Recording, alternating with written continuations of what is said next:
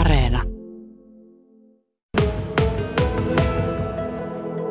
Mansikka, sen pahin riesa taitaa olla home. Olenko ymmärtänyt oikein?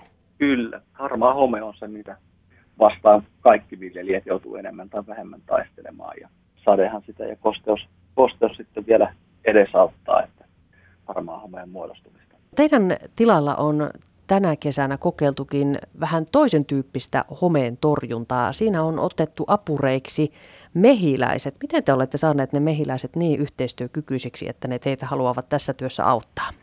Mehiläiset tavallaan auttaa siinä vähän niin kuin vahingossa. Niiltä ei oikeasti hirveästi kysytä, että haluaako ne auttaa. Että tämä on niin kuin tavallaan tällainen luontainen menetelmä. Meillähän on ollut aikaisemmin harmaa homeen kanssa ongelmia. Ei ole haluttu käyttää myöskään näitä kemiallisia homeentorjunta-aineita, koska ne yleensä sitten päätyy myöskin enemmän ja vähemmän siihen marjaan niitä jäämiä myöskin niistä. Ja aika monella tuntuu myöskin olevan nämä mansikka-allergiat saattaa olla, että pystyy luomumansikkaa syömään, mutta sitten tavanomaista tai tällaista torjunta-aineella käsiteltyä ei. Et mehän ei olla luomussa, mutta aikaisemmin luomutilana oltu, niin sieltä vähän jäänyt perintönä sitten näitä tiettyjä periaatteita esimerkiksi mansikan homeentorjunnan osalta. Löydettiin tuossa oikeastaan 3 vuotta sitten tuolla Lepaan puutarha-alan messuilla. Törmättiin ensimmäisen kerran tällaiseen biologiseen kasvinsuojeluaineeseen kuin Presto Mix, mikä on tällaista sisältää kuivattuja sienen itiöitä ja rihmastoa. Sellainen menetelmä, mikä on sallittu myöskin tuolla luomuviljelyn puolella. Ja sen, miten sitten saadaan tällainen kuivattu jauhe levitettyä tuonne mansikalle, niin se levitetään niin, että siihen mehiläispesä laitetaan sinne mansikkapellolle, joka sitten sen eteen laitetaan tällainen vektorilevitin, eli vekotin, ja vekottinen siihen suuaukolle laitetaan sellainen taso, missä on tätä ainetta, mitä on levitettävästi sinne pellolle, ja mehiläiset kävelee siitä sen laitteen läpi ulos, niin siihen mehiläisen karvotukseen tarttuu tätä jauhetta ja sitä kautta se menee sitten sinne mansikakukintoihin.